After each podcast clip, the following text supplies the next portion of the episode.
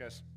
We're going to spend some time studying the Bible together now. We like to do this every week because we believe that God speaks to us through His Word. So, listening to the Word and studying the Word is listening and studying the voice of Jesus Himself. Uh, it has the authority and relevance of Jesus Himself as we place ourselves by faith under what God has to say to us in the Scriptures. We're studying now the book of Ecclesiastes. So, if you have your own Bible, you can kind of just crack it to the middle and you'll be pretty close.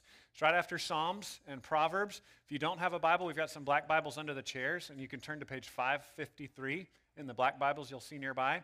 I'm actually experimenting right now. I, this caused some confusion. I'm using a different translation than the Pew Bible, than the chair Bible that you'll see there. I'm using the CSB. I'm kind of trying it out, giving it a test drive, um, and the ESV is what we have under there. Um, both translations that are trying to honor the Word of God and what it says in English so that we can understand it. So I'm trying this one out.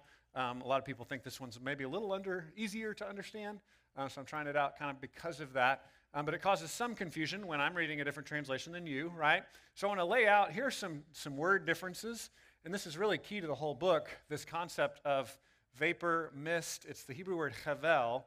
And I think I told you at the beginning of our series, it's translated differently in every translation. So um, in the NIV, which is real popular, it's translated as meaningless.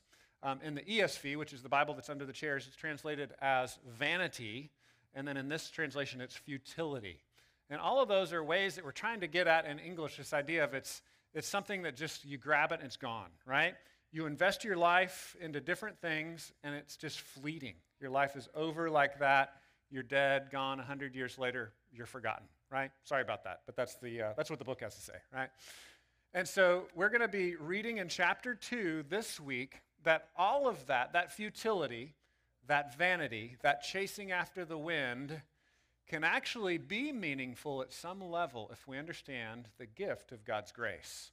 So, chapter 2, the very end of chapter 2, he introduces the, the idea of grace, the idea of life being a gift from God's hand. So, here's the big question to be thinking about today and this week How do you see God?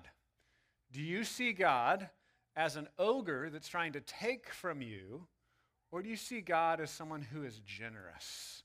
Do you see God as gracious? Grace means He gives what you don't deserve. And so, what's your view of God? Do you see Him as gracious, or do you see Him as someone who's unfair and is taking from you? Jesus talks about this a lot in the New Testament as well. Now, we got a really long passage, so as we move through the morning, I'm going to read every verse at some point, but just to start off, I want to just read a few verses. And before we even get to that, I wanted to give you a quote from an athlete. This is about 10 years old now, but I think it really helps us to understand what's being said here. It was an athlete that was at the top of his game. Um, he's kind of controversial, so I hate to bring him up. His name's Tom Brady. Anybody ever heard of Tom Brady? I know a lot of you hate him, but even those of you that hate him could probably see the case that he's one of the best quarterbacks that's ever played the game, right? Maybe not the best, but he's one of the best. And 10 years ago, he's like a really old man now, 40. But 10 years ago, he was a young man of 30, and he had already, at the age of 30, he had already won three Super Bowls. And he was making millions of dollars. And he was married to a supermodel. And some people even thought he was good looking. That's arguable. But some people even thought he was good looking, right? So he was one of those people that had it all, like Solomon, like King Solomon. Brady seemed to have it all and he did this interview with 60 Minutes. It was really interesting. And I don't know if he's changed his mind since then, but I think it's helpful to see someone who's arrived and see that there's still something missing. So he says this I think, God, there has got to be more than this. That's what Brady said. Interview, age 30, three Super Bowls, top of his game.